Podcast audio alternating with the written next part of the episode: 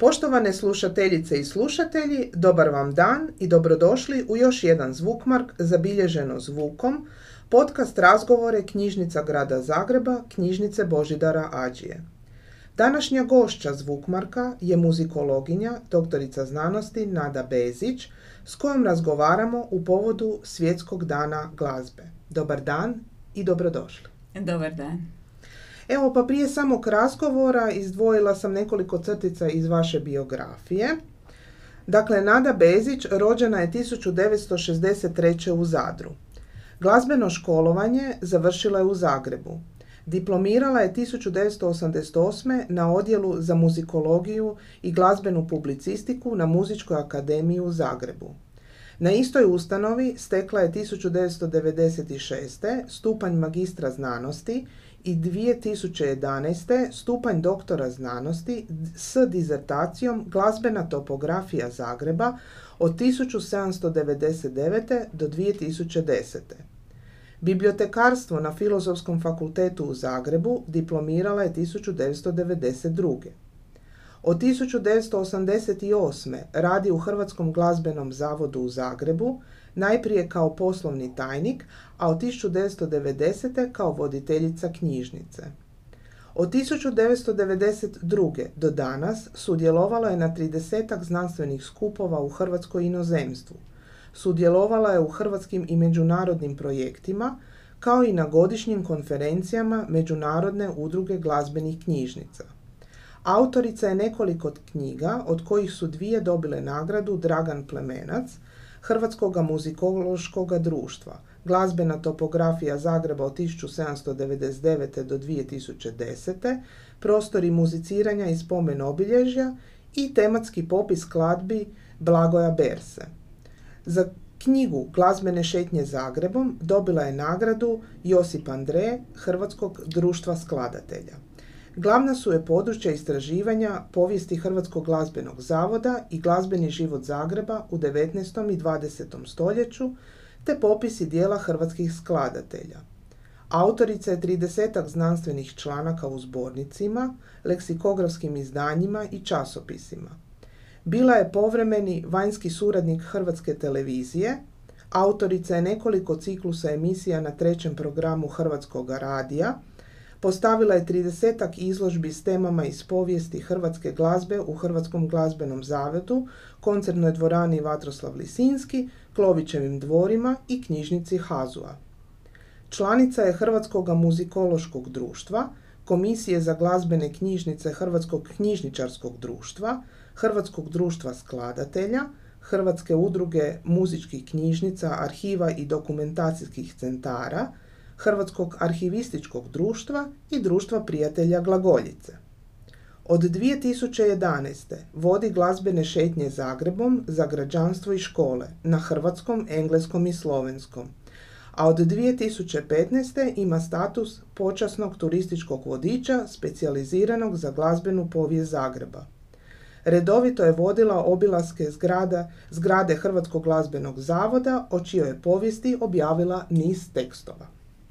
Pa evo, na samom početku našeg razgovora, da se vratimo ovoj temi današnjeg razgovora, dakle Svjetskom danu glazbe, koji se u mnogim zemljama svijeta, pa tako i u Hrvatskoj, obilježava 21. lipnja. Ideja je to američkog glazbenika Coena, koji je još 1976. godine predložio takvu manifestaciju na dan ljetnog solsticija. Toga dana glazbenici, kako profesionalni, tako i amateri, besplatno nastupaju na gradskim trgovima, ulicama, ali i javnim prostorima poput muzeja, kolodvora i sl., podsjećajući na važnost glazbe u svakodnevnom životu. Pa mislite li da je to jedan od dobrih načina populariziranja glazbe i glazbena edukacija šire populacije, ili je to na neki način podilaženje publici? Ja sam uvijek na strani publike i za publiku i mislim da je sve što se radi da bi se ta takozvana klasična ili umjetnička ili ozbiljna glazba približila odlično. Znam puno ljudi koji su bili na tim koncertima i uživali. A što se tiče sviranja za građanstvo, besplatno na raznim mjestima, to je sad jako in. Recimo, znate kako zagrebački solisti sviraju u Oktogonu, sviraju na Dolcu. Neka muzika samo ide po gradu, to je samo dobro i za građane i za muzičare. Dobro, muzičari nastupaju besplatno, ali čine dobru stvar. Recite, sad smo i ususret ovom klasik koji će se održati na Tomislavcu i to je jedan od načina popularizacije klasične glazbe, je li tako? Tako je. Bilo je na raznim mjestima u Zagrebu, na prostorima na otvoreno su već između dva svjetska rata bili vrlo ozbiljni i veliki projekti, recimo na trgu Katarine Zrinske ili na trgu Svetog Marka, tako da uvijek su organizatori pronalazili načine kako da u gradu daju ljudima mogućnost da slušaju dobru glazbu. A ona ulična, to je tek ona, to je jako teško istražiti.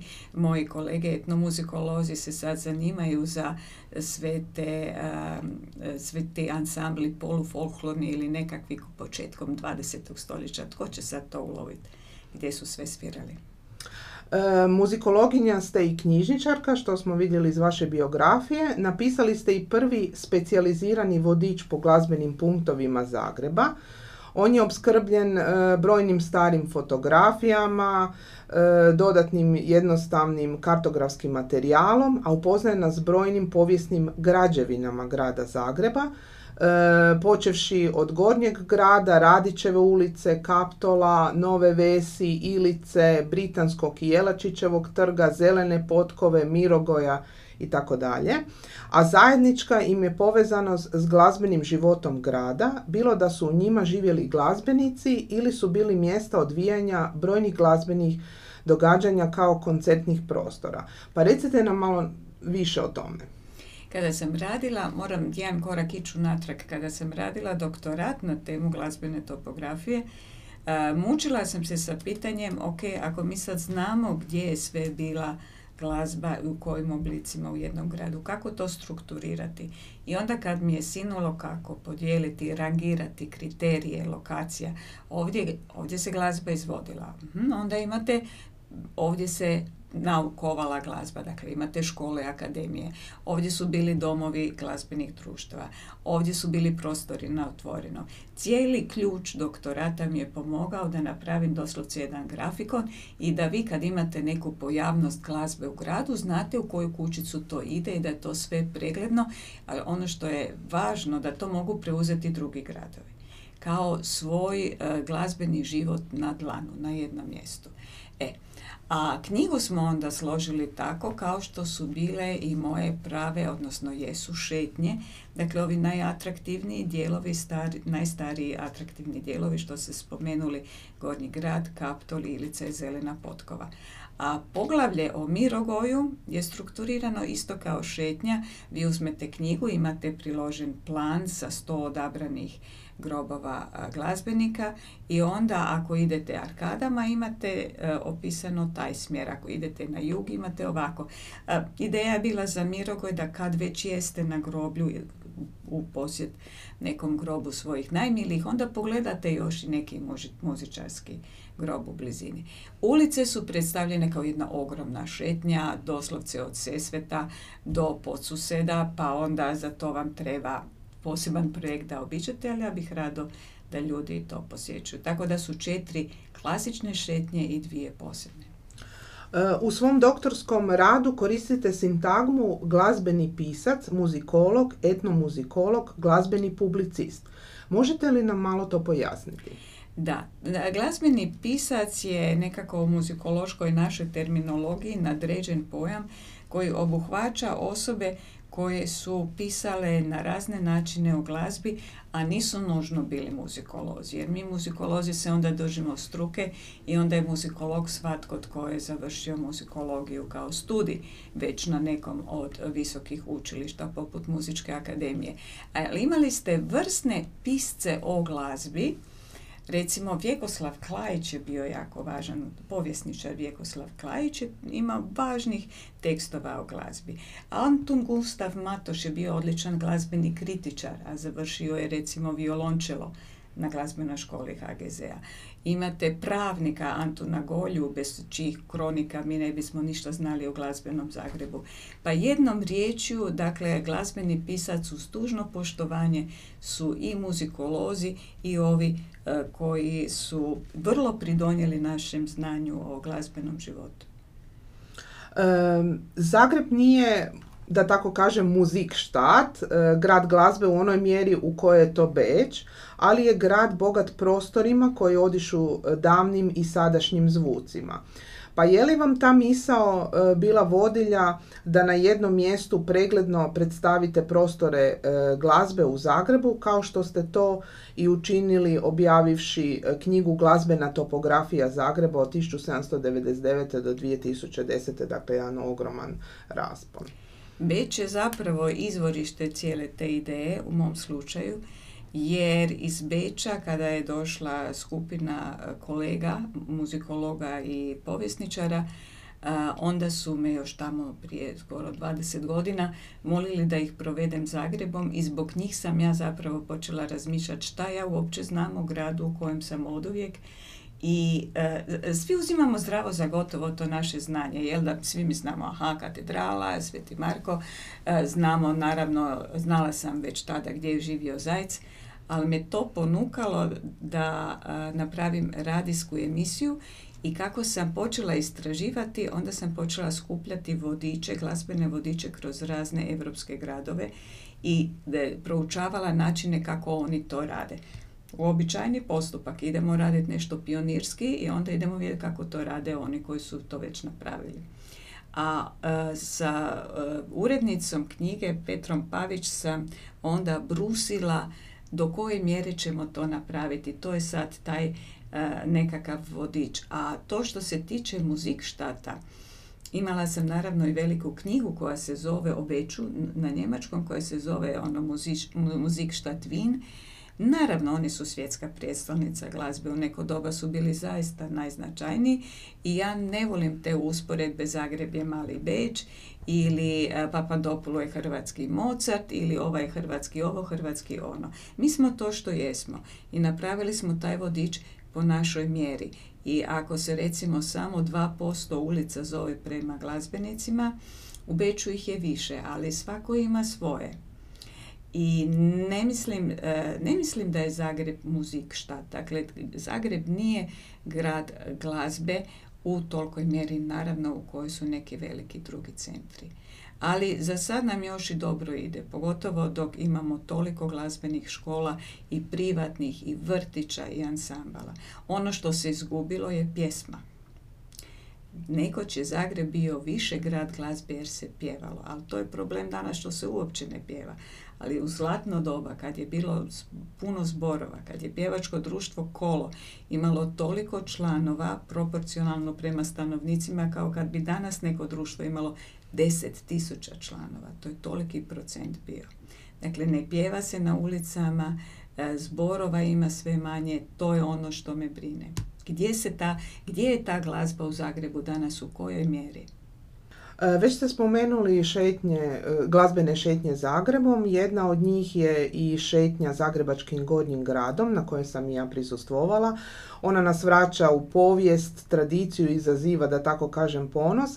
Dakle, na relativno malom prostoru Gričkog brežuljka smjestilo se, čini mi se, 52 ili 54 glazbeno zanimljivih lokacija, od kojih dio možemo, dakle, upoznati na šetnji koju vi vodite. To su kuće glazbenika, glazbenih salona, prvih kazališta i koncertnih prostora. Pa možete li nam malo više reći o toj šetnji? To je prva i osnovna šetnja za koju uvijek ima najviše interesa, jer je nama Gornji grad pojam. Šetnja ide po vrlo različitim lokacijama. Vi ne bi vjerovali koliko je to paleta. Imate domove glazbenika, mjesta gdje su rođeni, dakle rodne kuće. Imate dva kazališta, imate sjedišta društava, imate muzej glazbenih automata, imate spomen ploče sa kakvim greškama koje ja dapače i naglašavam, jer mi ne želimo se praviti da je sve najljepše kod nas. Pa ako je neka spomen ploča nestala, ako je neka loše postavljena, ako je neka loše izrađena, u redu, mislim, hajmo vidjeti da li to možemo popraviti ako ništa drugo, ili hajmo naučiti nešto na tuđim greškama. Dakle, spomen ploče spominjem prvog poznatog glazbenika u Zagrebu još iz 14. stoljeća, znamo kako se zvao orguljaš u Svetu Marku, i u pravilu idem po lokacijama ozbiljne glazbe, ali u švercla sam i jednu lokaciju zabavne glazbe, naravno dvorište u kojem su pjevali u filmu Tko pjeva zlo ne misli. Vaša knjiga Glazbene šetnje Zagrebom u izdanju Školske knjige urednice Petre Pavić postala je svojevrsni fenomen, jer je u manje od godinu dana rasprodano 1000 primjeraka.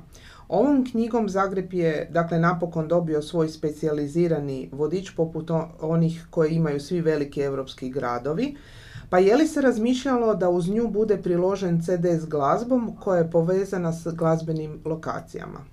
Je, da, govorili smo o tome kad smo radili koncept knjige, međutim odustali smo, bilo je nespretno i poskupilo bi knjigu, i koncept je bio takav, nek ljudi uzmu knjigu i nek idu šetat, zato su tako vrlo pregledni planovi tih dijelova grada koje obilazimo, zaista se možete kao čitatelj jako dobro snaći, a i cijela omotnica atraktivna knjige je takva da odjedanput imate cijeli glazbeni Zagreb nacrtan. Vrlo zgodno je to napravila naša dizajnerica, ali sada se planira, evo u izradi je zapravo audio knjiga, što znači da će se prilagoditi tekst, da imamo dvoje izvrsnih spikera sa Hrvatskog radija. Petra Pavić je ponovno urednica, ponovno je Školska knjiga izdavač i tog audio izdanja. I kako ćete onda skinuti aplikaciju, onda ćete si moći šetati i slušati glazbu, odabrat ćemo glazbene primjere. A je li se razmišljalo da se knjiga prevede na neki od stranih jezika? Da, to je isto u postupku. Našli smo sjajnu prevoditeljicu koja prevodi knjigu i na engleski i na njemački, i tu smo dakako morali prilagoditi tekst za inozemstvo, jer vi kad danas kažete Lisinski, ipak svi u Hrvatskoj koji će se primiti te teme znaju, i plan je da se napravi knjiga do Interlibera na oba jezika.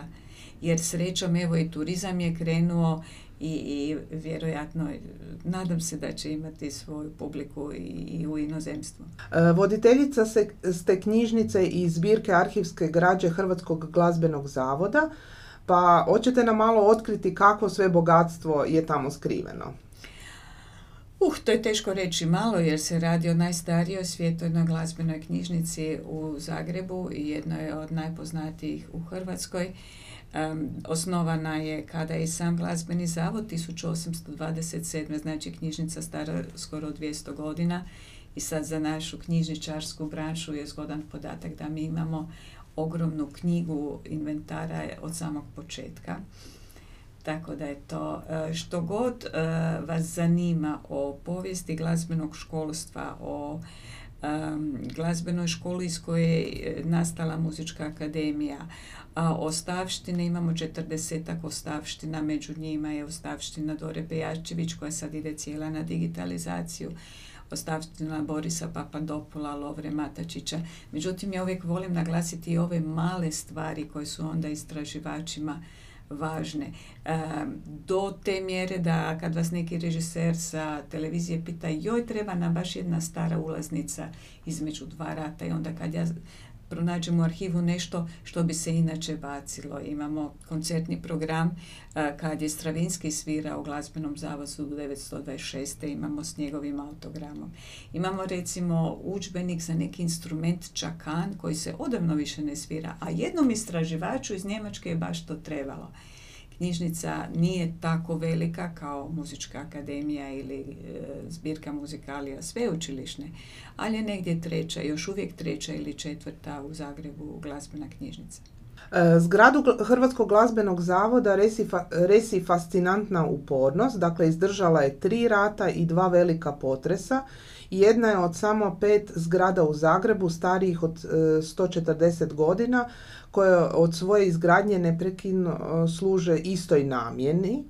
Dakle, možete li reći u kojoj je sada fazi obnova zgrade Hrvatskog glazbenog zavoda, gdje ste vi sad smješteni? To je fascinantno je sada ući u HGZ gdje su samo strojevi i radnici. Mi smo morali te 2 spojene ogromne zgrade iseliti do zadnjeg papira, zadnje biljke, zadnjeg klavira, ormara. To je bio nevjerojatan pogon i naše ravnateljstvo na čelu s predsjednicom Romanom Matanovac-Vučković se strašno trudi. To je neviđen posao bio. I sada čekamo završetak prve faze obnove gdje će se u zgradu ugraditi 400 tona željeza.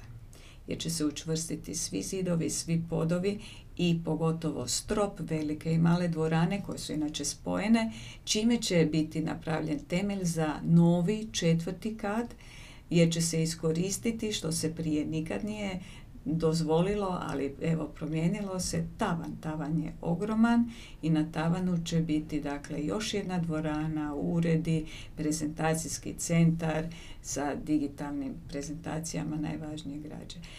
Prva faza, međutim, to je sad san, sad sam malo otplovila u maštanje jer za sada imamo iz Fonda Solidarnosti Evropske unije 57 milijuna za konstrukcijsku obnovu, dakle samo za iseliti zgradu, skinuti žbuku, ojačati zidove. I sada naše ravnateljstvo traži nove natječaje za klimu, lift, nove stolice, opremu, to će još trajati. Evo, pri samom kraju našeg razgovora, možete li za kraj reći ima li Zagreb kapaciteta za glazbeni turizam? Da, svakako i ako moje osobno mišljenje je da nikad nisam mislila uopće da će biti toliko turista u Zagrebu, ali onda je krenuo taj boom, krenuo je advent, pa zašto sad ne bi krenuo boom sa glazbenim turizmom? Evo neki knjiga na engleskom i njemačkom moja, nek ide svijetom, nek se ljudi zainteresiraju, nek ih privuče ta glazbena povijest nekog, evo nas kao malog naroda tu negdje u Europi, ali ono što znam je da je interes i u Hrvatskoj, što je onda zapravo i domaći turizam i znaju me kontaktirati škole iz nekih drugih krajeva, pa onda dođu i to je dobro da se podučavaju djeca. A ja mogu sada sa odobrenjem urednice Petre Pavić iz Školske knjige reći, evo za slušatelje ovog Zvukmarka, da je jedna knjiga, poklon knjiga da ih čeka, da ako neko želi ovu hrvatsku naravno još verziju, nek se javi u Školsku knjigu i potraži Petru Pavić. Evo, gospođo Bezić, puno hvala na ovom razgovoru i puno uspjeha u vašem daljnjem radu. Puno hvala vama i vidimo se još na nekoj glazbenoj šetnji.